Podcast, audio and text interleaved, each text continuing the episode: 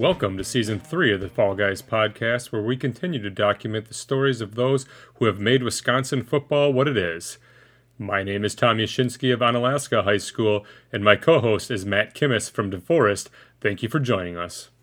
Throw Deep Publishing is back as a lead sponsor of Season 3 of the Fall Guys podcast. Check out www.throwdeeppublishing for all of your coaching needs, including the slot T offense and 101 offensive plays from each of the college football playoff teams.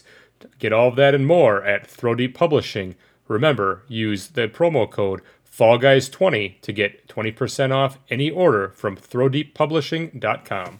Welcome. On this week's episode of the WFCA Fall Guys podcast, we talked to former NFL guard, including 7 years with the Green Bay Packers, Mike Wahle. Mike, tell us about your football journey. How did you find yourself as a lineman from the Naval Academy, ending up as a 10-year NFL vet? Hey, you shorted me a year. 11 years, man. 11 years. Blame that on Pro Football.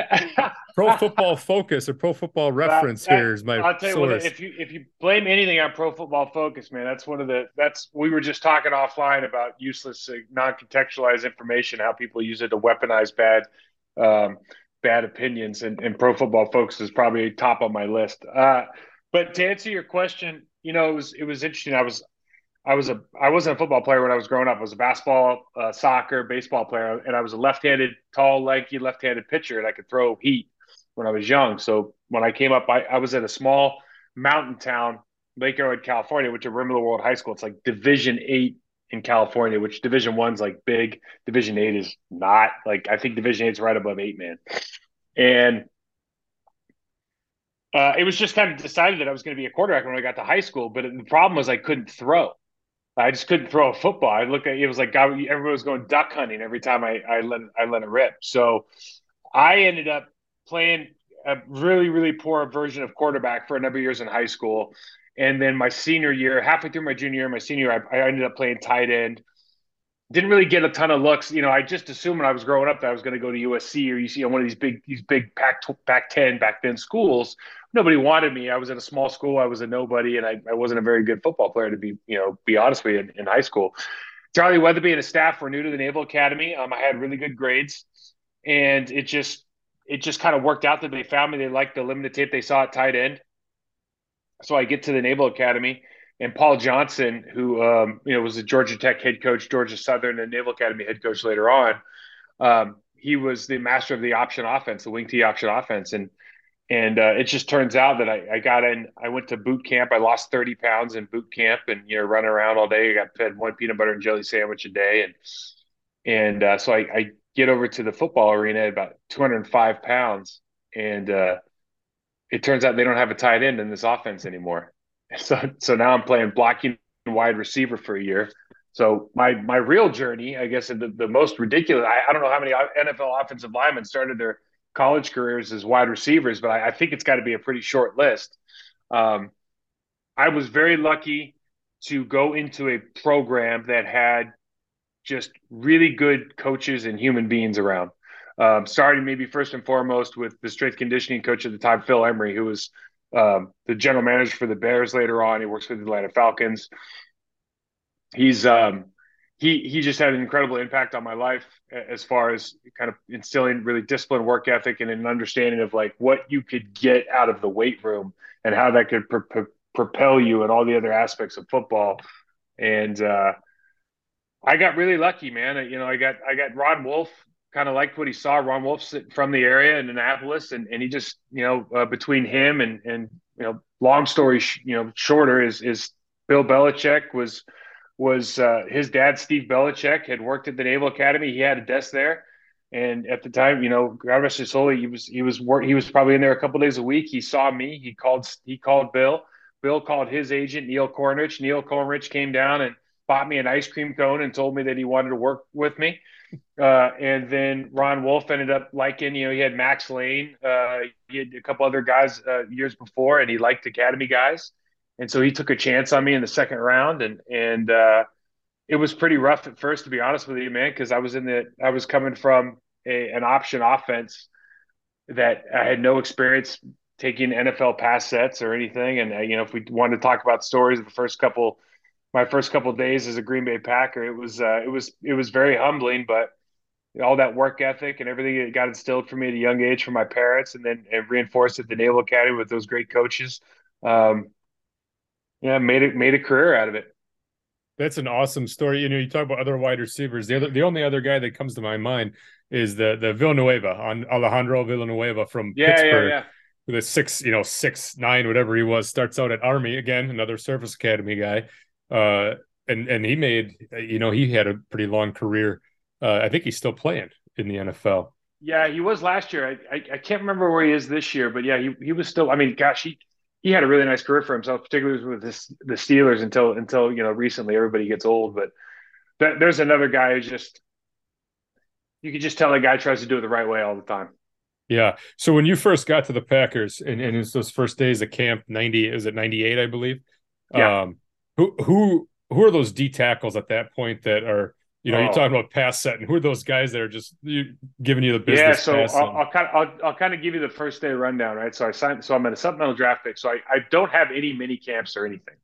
And then my agent wants me to hold out. I hold out for like 3 weeks over like some language in the contract has to do with like an additional year. So he wanted like a 3-year deal instead of a 4. So Mike Holmgren's the coach at the time. So I walk out, I get my helmet on, and I put myself on for the first time. I'm literally the happiest I've ever been in my life, right? I didn't know I was going to be a Green Bay Packer, for God's sakes. They had just come off 2 Super Bowl appearances. So I go out there, and Mike Holmgren's like, "Hey, Mike, come here. And did you like everything? Did you get everything you wanted?" And I go, "Oh yeah," and I start to answer him like, "Hey, thanks, coach." And he just starts MFing me, just lays into me. "You stupid son of a bitch! I could have paid it, blah blah blah blah blah. You're not playing this year. Go. Get your ass over the offensive line." Tom Levant comes over, he's offensive line coach. He just kind of looks at me. He's like, "Well, Mike's, coach, pretty mad. I'm gonna have to, coach the guys that are starting. Just try to pick up some that are gonna play. Mike's not gonna play this year. Try to pick up some stuff from Frank Winters and Jeff Dallbach, the vets, right?" So the first day, because I haven't been there, they didn't know anything about me. They don't even know if I can get in the stands. Because again, option offense in Navy. So they line up in one-on-ones. Everyone's seen one-on-one pass pro between offensive and defensive linemen. So they line me up, and Tom and Mike, they just say, "Hey, you're the only one going today." So I get in this right-handed stance at guard, and like literally, it was murderer's row. It was it was Santana Dotson, Gilbert Brown, Vonnie Holliday, Vaughn Booker, Reggie White, Billy Lyon, Jonathan, what was Jonathan's last name? I can't remember now, but he was the 3rd round draft pick from Tennessee. And I had to go through like 2 or 3 times. And like Santana's doing his double swipe. Gilbert's throwing me over. Reggie's just picking me up and throwing me out of the way. I mean, I didn't win a single. I mean, when I say I didn't win a single rep, I didn't win a single rep out of like 16 reps. And I remember Ron Wolf said in the paper or something like real nice, like he might be just a little bit too quick, like saying my footwork sucked, right? But he said it in a nice way. But yeah, that was a real humbling experience, man. That was a fun day for me. That's an awesome list of names. I remember watching those guys on TV growing up and whatnot. Throughout your journey, who are the mentors that gave you that break? Or you talk about Frank Winters and Jeff Dallbach and kind of the guys. Who are the guys that when you got there really mentored you and showed you the ropes and how to be a pro? Oh, that's a good question. So at the pro level, I don't think Frank would think he's my mentor, but I kind of really looked up to Frank Winters. He was like a 15-year guy at the time. He had been center, during the Super Bowl years. He was just really, really cerebral player, a high-level thinker. He's a guy that could install, like I remember one day in my rookie year, it was a Friday and we were doing a red zone install and Holmgren, he could kind of sense that everybody was, just kind of going through the motion. So he just called Frank up and had Frank install red zone against the Chicago Bears, like against a real team, And Frank like did all the install, all the routes, all the passing game, all the run game, and then was like literally calling out like, "Hey Brett, remember when you threw a pick against so and so and on this exact play last year?" Ha ha ha! He was that kind of thinker, and it kind of showed me like, man, I really don't know what the hell I'm doing. Like I had no, like when you talk about, you kind of stay in your lane and know your role, but to be a pro, to be a really good player, you got to know what everybody's doing all the time, all with the defensive rotation, all that stuff. And I just realized, like, real fast, like, man, he is way ahead of where I need to be, or excuse me, where I am now. That's where I need to get to. And then the other guy, Jeff Dallbach, because again, when I say I didn't get any coaching that year, Tom Levant was very upfront with me. He's like, I'm not going to coach you this year because Mike doesn't want you to play. Now, later on in the year, I kind of won Mike back over because I worked hard, but you got that Naval Academy in you. But Jeff Dallbach just every once in a while would just like throw me a nugget, because I was always playing hard, but not. I was like that guy who was working really, really hard. I would get in, I'd get in pushing contests, and I'd try to knock everybody on their ass, but I also didn't know what the hell I was doing. So from like Santana Dotson, Gilbert Brown, they're kind of going through the vet jog, and I'm out here like trying to take their helmets off. And it was I look back and I go, they must have really hated me that first year. How did you get released from your service from the Naval Academy? How'd that work out that you didn't, or did you have to go do, because it's 4 years? No, school, I got released. I had to pay off money. I didn't graduate, so I left after my junior year. So I ended up not graduating. Yeah, so like I said, it kind of worked out the best that it could have. Okay. So you've been a part of the Army-Navy game, part of the NFL mm-hmm. playoffs, Packer-Bear rivalry. Compare those two experiences. What is it like, Army-Navy compared to NFL playoffs? I've been to Army-Navy. Mm-hmm. I'm an Air Force vet, so I wanted to go to Army-Navy. I thought it was one of the best weekends of my life. I just thought the game itself and the surrounding environment was awesome. But compare that to like an NFL playoff game and the energy in those two venues. Oh, there's the stadium perspective, which I don't know that anything rivals the Army-Navy game as far as like a fan experience. Like I'd say you probably hit the jackpot. Maybe like an AFC NFC championship game in like Pittsburgh and Green Bay, one of those places, maybe Seattle. But as far as the fan experience go, I don't think there's any, because like when you're in the Army-Navy game, you're looking up at the electronic billboard, and every time out there's like, some Army base in Iraq has just put out this like beat Navy commercial, or they got some guys on a carrier like pulling pranks on the Army or the Army dudes, like that kind of stuff. And just the fact that everybody across the globe is watching it, they're tuning in, they're excited. And, it's like half the stadium's Army, half the stadium's Navy, right down the middle. President's sitting on one side, first half, the other side, the second half, the whole march in, all of it.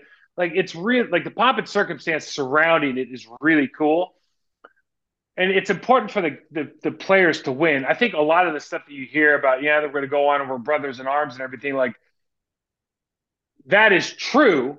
I think in the moment you're just trying to win a football game. Like you're just trying like hell to win a football game, right? So for me, like the NFL playoff experience was, for me, that was my dream, and that was next level from a player's experience. But I couldn't sit here and tell you that, if I was a fan, you say, which one do you want to go to? I probably hit the Navy game, man, because it was it's quite a good time. And the stadium was full 3 hours prior to the game, because you got march on and – it is, just full.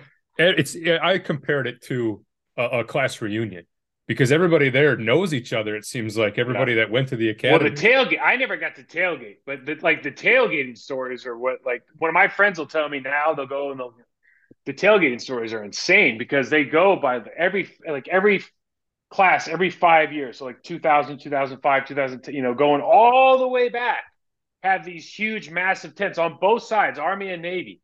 And there's just, you can go around, you could be there for, it's like going to the damn Jimmy Buffett concert. You could go there for 8 hours and never see the same person twice, go to all these different, have a great time. So I think it's an amazing experience for sure. It's a good thing that game starts at 2:30 and not 7. Because if it started at 7, I think those tailgates, people would be in a rough shape. They played a game in Jersey at Giant Stadium.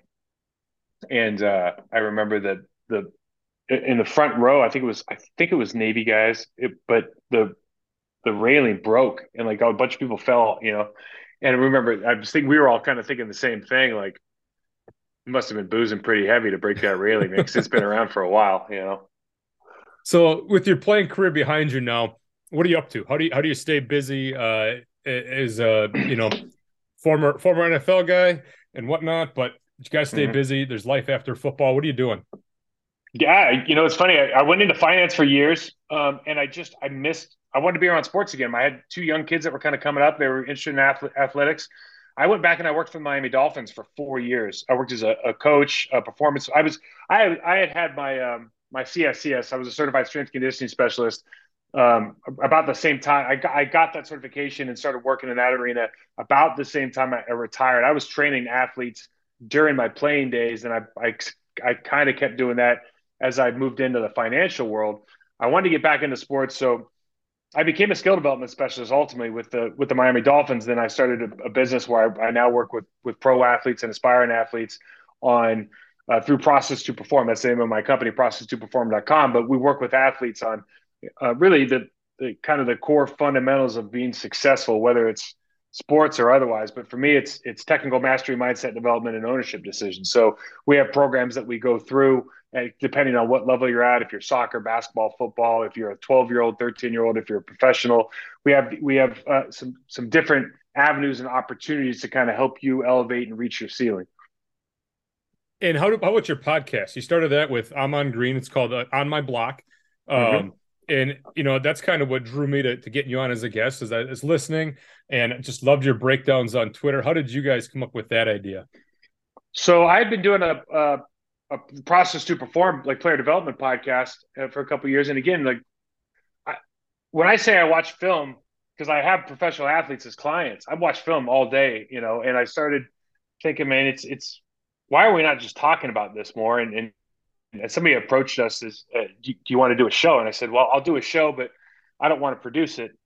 You know, I just want to break down film and talk about it. And Amon was willing to, as soon as we hadn't talked in a couple of years, but we were obviously teammates for years and, you know, love each other. So when they contacted us both, they said, of course we'll do this. And I think initially we were just kind of talking, just like all of the other shows, just kind of talking about sports. And I'm always on the iPad. I'm always on the Exos breaking down film.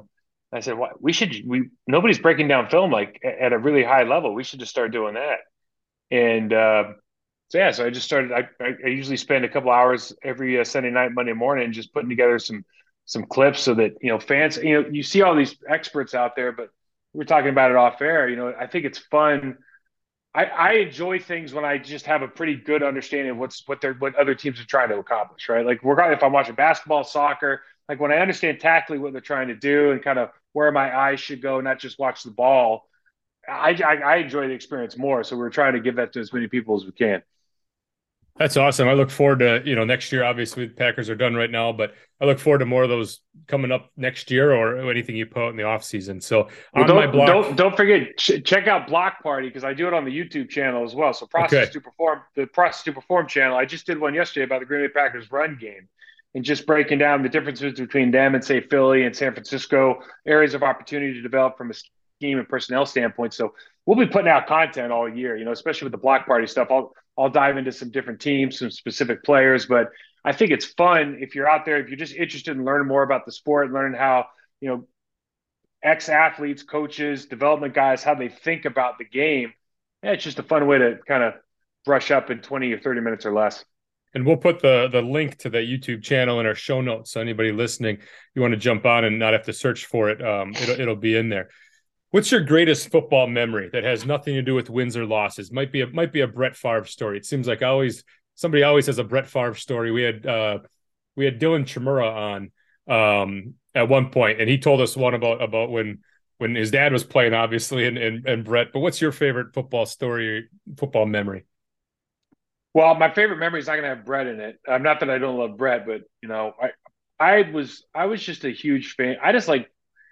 I liked preparing to win. Like preparation was that's where I got all my confidence from. So I just always loved that part of the game. I always loved the fact that I could go into the weight room or go out on the field and just kind of work harder than everybody else. And like that's what, I wasn't as talented maybe as some other guys, but I felt like that's what could separate me. So I have a ton of like really great just experiences and kind of building respect and trust with other people through those mechanisms, right? Not necessarily what happened on the field on game day, but the stuff that happened on the practice fields and in the weight room. As far as practice field stuff goes, man, I got to tell you, the best feelings, I think, are, or the things you remember most is, are like when you go up against like a John Randall for the first time, or you go play a Warren Sapp for the first time, you play these really high level guys, and how excited you are to go, test yourself against the world's best and see how you hold up. And then as I went through my career I elevated to a pretty high level in the National Football League as far as guard play. And now people are coming to try to test themselves against you. And, playing against a Chris Jenkins and an Albert Hainsworth later on, to Tommy Harris for Chicago. Like, though, I just love those matchups. I just remember I just had you're so anxious before in the buildup, and you spend so much time thinking about how am I going to defeat this person? And then you go through the moment. It's like, that's where like everything kind of comes together, win or lose, but like those experiences, there's just nothing like it. Like there's nothing like confrontational sports, especially in something where it's like, I know there's a 1v1 matchup. I know at some point during this game, it's going to come down to, can I do my job against you, or can you do it better against me? We're like dance partners and trying to figure out who can dance better, man. I think there's just something really primal and awesome about that. Was there any of those guys you mentioned that was like your favorite to go against? Somebody you looked, maybe it was a relationship you had with the person, maybe it was the trash talk that kind of went, during the game or anything like that? John Randall was the first guy that I was just blown away by. He was like, he's the peak John Randall. I was coming into the league, so my second year was the first time I played him, and I was way out. I was way out on the deep end against a guy like that at that point. But I held up pretty well, to be honest with you. The guy that I kind of just had the best relationship with, I played against Chris Jenkins in Carolina when he was with Carolina, his first couple of years. And I just remember very specifically my last year in Green Bay, we played him on Monday Night Football. On the first game of the season, we went down there.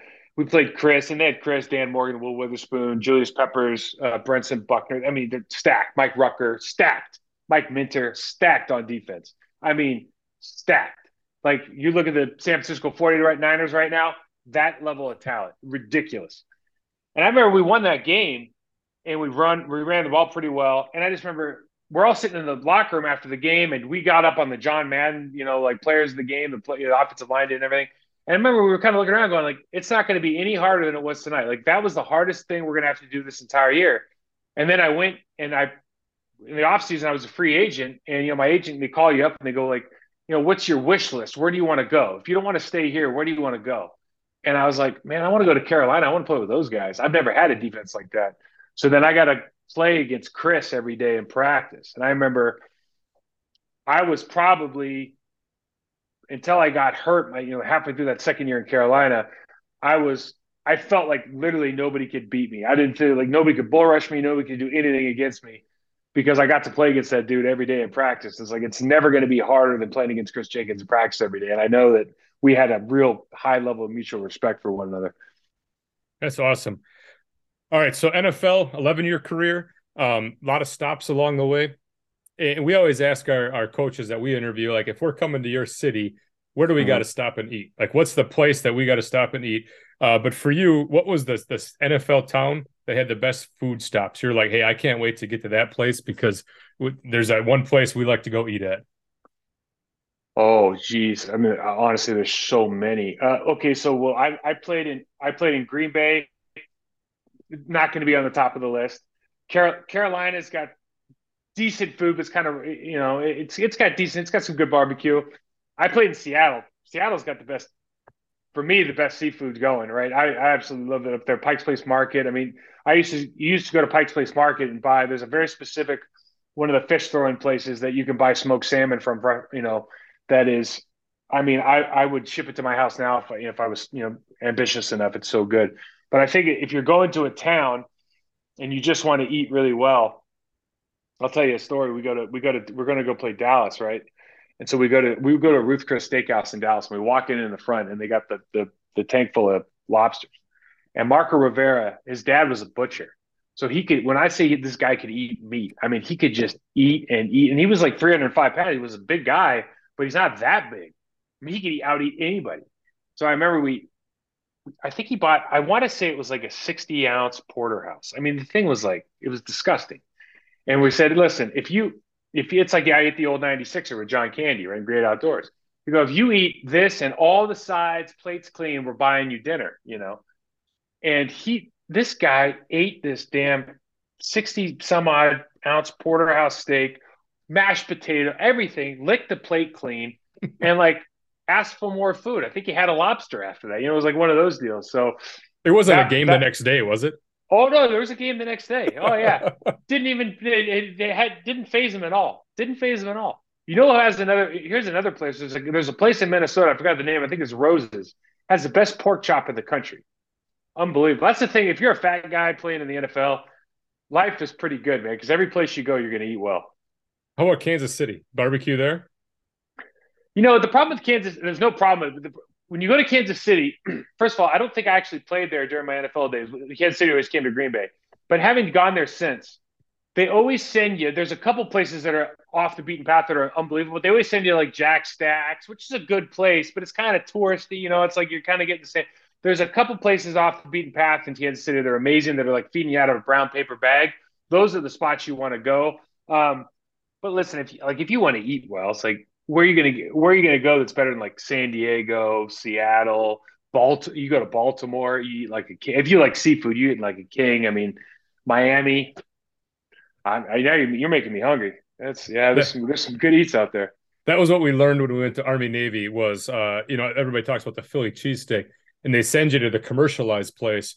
But like you said, yeah, but you want the Philly cheesesteak, you got to go find the guy that's like making it out of the back of a truck or, you know, or some place that some mom and pop store that doesn't have any billboards up and you can barely read the sign. Then, you know, you found the right spot. Last question tonight for you, Mike. What advice do you have for the guys out there that they just want to make an impact in the game of football? You know, you've done that, whether you're playing career, what you're doing post career now with your new job, but what's your advice to make an impact where you are? It's a really thoughtful question.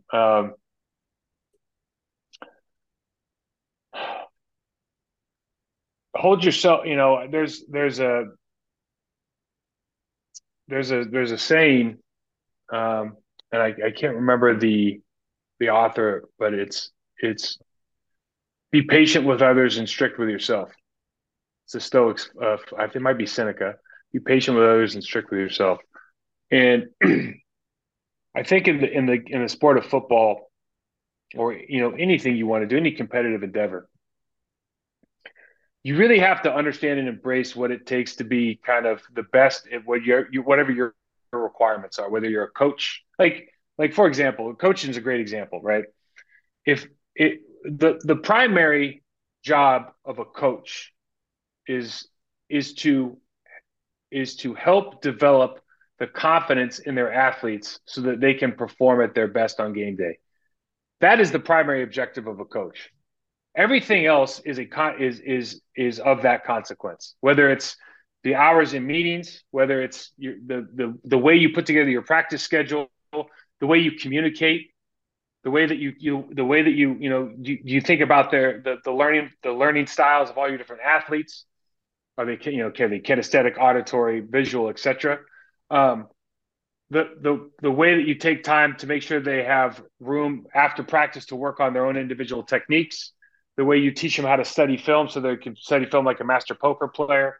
I mean, from recovery to all the ownership decisions they make off the field.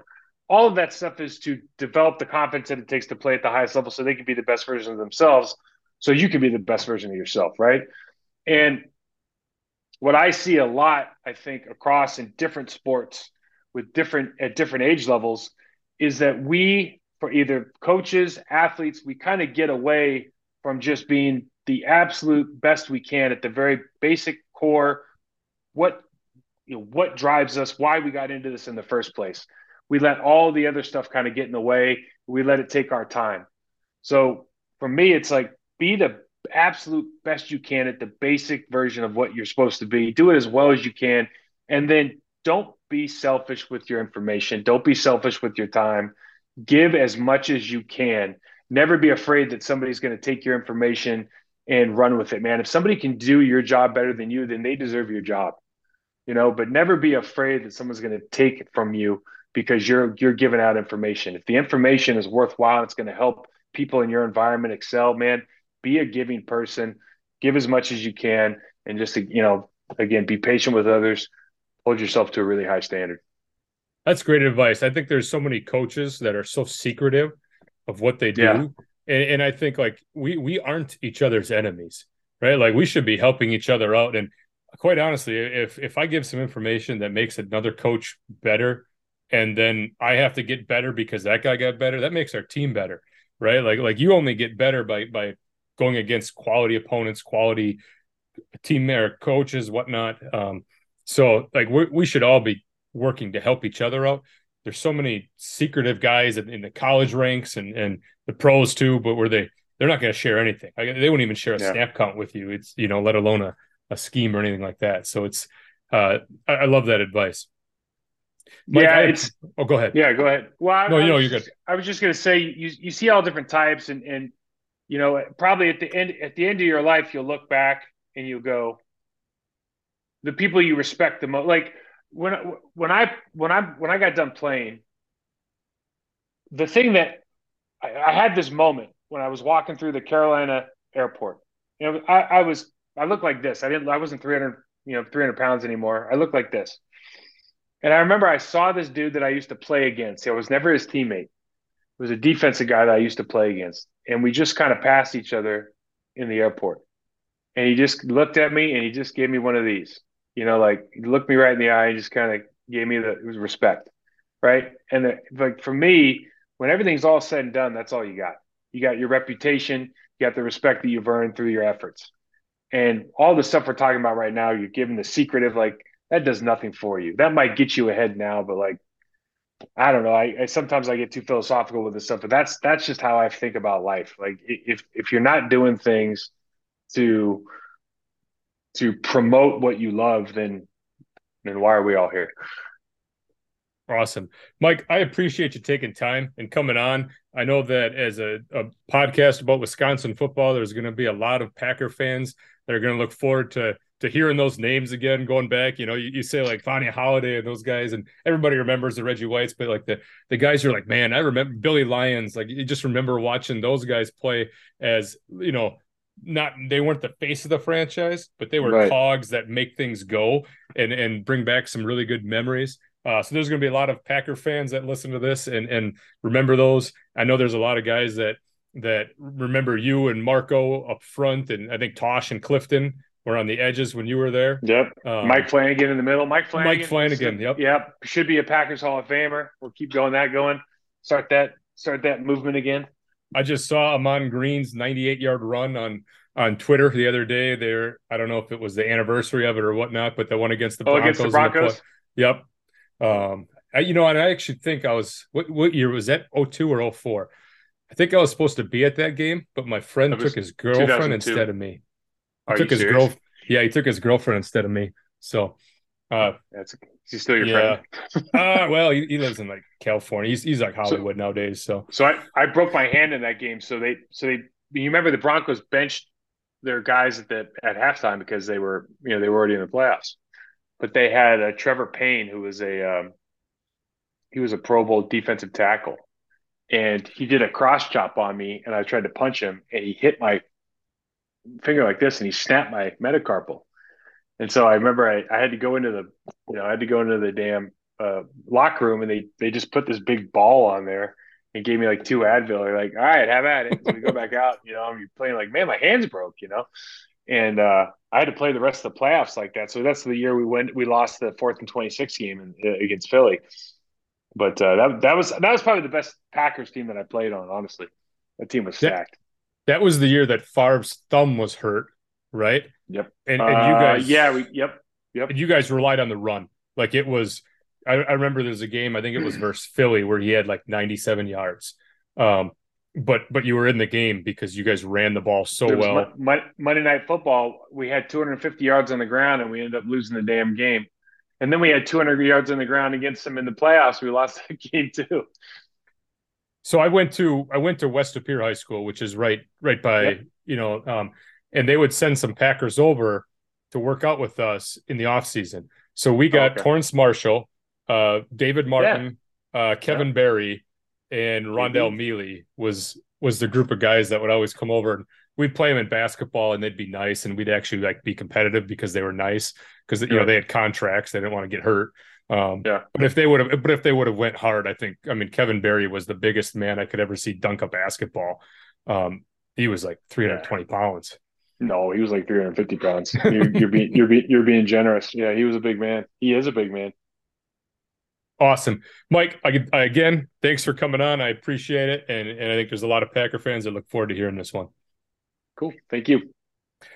Thank you for joining us on this week's episode of the WFCA Fall Guys podcast. We hope you join us again next week.